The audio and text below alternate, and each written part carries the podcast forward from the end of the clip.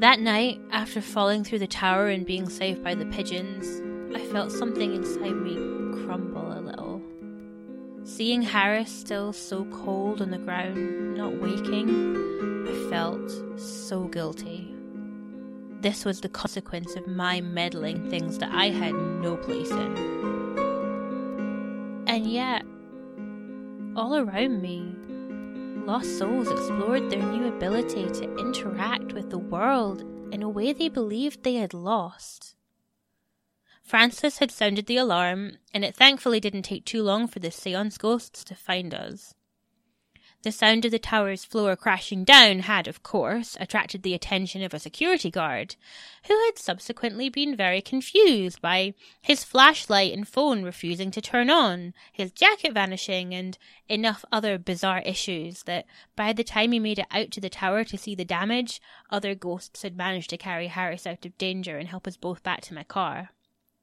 I drove us all home, shaking enough to worry about swerving on the road, but somehow we made it. Back home, I put Harris to bed. I was told that warmth was all that was needed for Harris to wake up, so I filled up hot water bottles and covered the bed with blankets and wrapped any exposed skin in hats and scarves. I fell asleep soon after, the cosy room making me finally feel safe again. Harris woke the next day, sore and upset, but thankful to be home. Last night was a hazy memory, and when I filled in the blanks, it still didn't make much sense. Why had Harris been taken? We knew, and clearly the voice knew, that attacking the living wasn't going to give the pigeons what they wanted. The pigeons, now knowing the truth, were utterly confused. But what had been the master plan? Were we safe now? To take our minds off the puzzle, we went down to the meadow.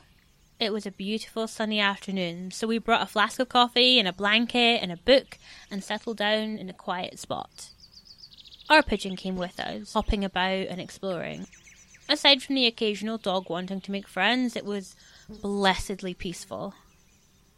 We didn't move from our spot until the sun started going down. As we packed, I heard the now familiar sound of ghostly laughter. I looked for the source and saw a pack of the meadow ghosts playing with another ghost child in a red dress and hood. I felt a pang of something bittersweet watching them play. Perhaps my friend could find a new home here. Perhaps that would be good for the ghost children too, someone to guide them through an unsure future. We left them to it as the sky grew dark, and a part of me wondered if that would be the end of it all. Francis had taken to double-locking the door at night and was clearly on high alert. I appreciated the concern, but I was getting tired of having to knock on the bathroom door every time I wanted to use it. We settled into bed after going through what felt like a series of airlocks, and even then the curtain swirled as a telltale sign that Francis was nearby.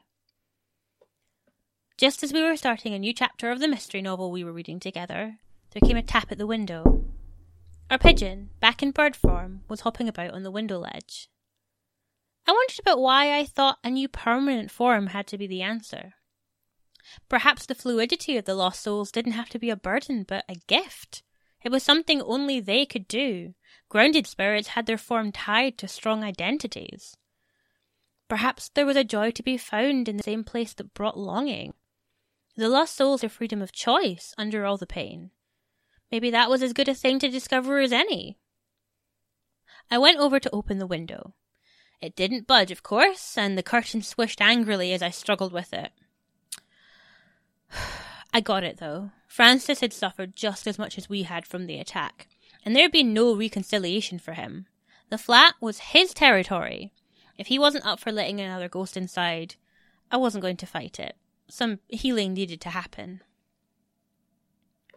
The problem came deep in the night when the rest of the ghost birds showed up.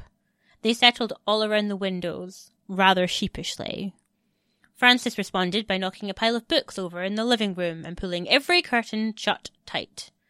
It seemed like I had unwittingly adopted a flock of birds and had nowhere to put them. I got up and tried to calm down Francis. There was no way any other ghosts were going to come in here.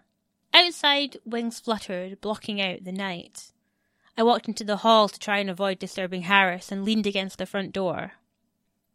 I couldn't ask Francis to compromise. but I had taken some responsibility for the pigeons and they were looking for support. I needed a neutral space for them that was close enough that they didn't feel abandoned and yet made sure Francis wasn't being stepped on. I felt the front door behind me and I thought about that boundary.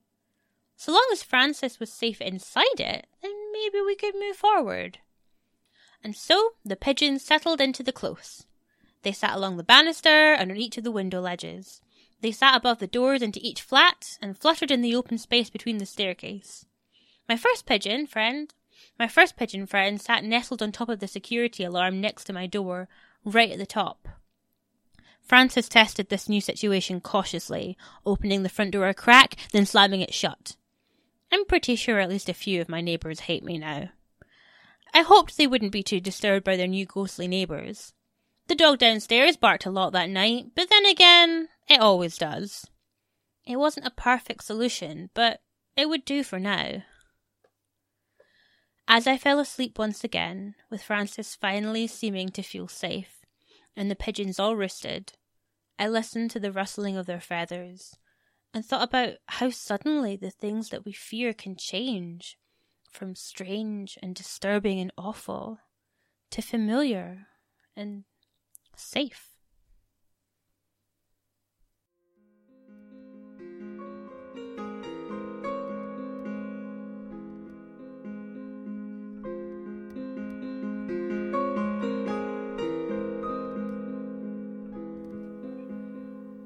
Glasgow Ghost Stories is written and produced by Libby Thomas. Narration is by Libby Thomas. Credits are read by Harris Jones. The theme music is by Kevin MacLeod and can be found at the Free Music Archive. Sound effects are from freesound.org. Follow us at Glasgow Ghost Stories on Twitter and Tumblr, and visit us at glasgowghoststories.wordpress.com for transcripts of every episode. It's getting quite crowded around our place now, with the pigeons roosting in the close. I'm actually growing kind of fond of them. As always, thanks for listening.